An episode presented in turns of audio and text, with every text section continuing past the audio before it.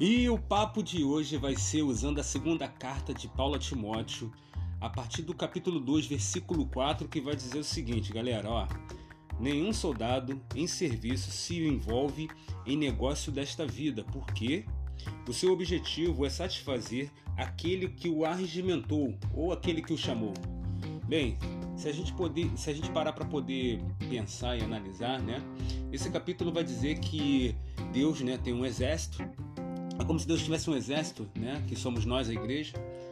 E que nós precisamos reconhecer, né, que fomos chamados para ser mais do que esquentadores de banco, né?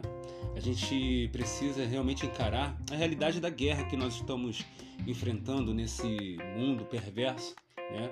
É a hora de a gente sair da nossa zona de conforto, né? Dessa nossa zona de, de cansaço, essa zona de, de mesmice, né? Vamos para a zona de combate. Há um inimigo incomum que ataca a gente em todas as áreas, ele está fazendo muita bagunça em muitas áreas da nossa vida e nós precisamos se levantar como, como guerreiros de Deus, né? E eu quero trazer essa palavra para você, meu irmão. Se fortaleça, fica firme no Senhor, né? Fica firme no Senhor, não deixa que nada abale a sua vida.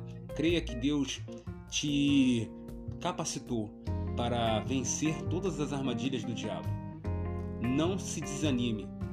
Pegue firme, ore, jejue, busque ao Senhor em todo o tempo, que Ele vai responder todos os seus clamores. Fica na paz e que Deus te abençoe.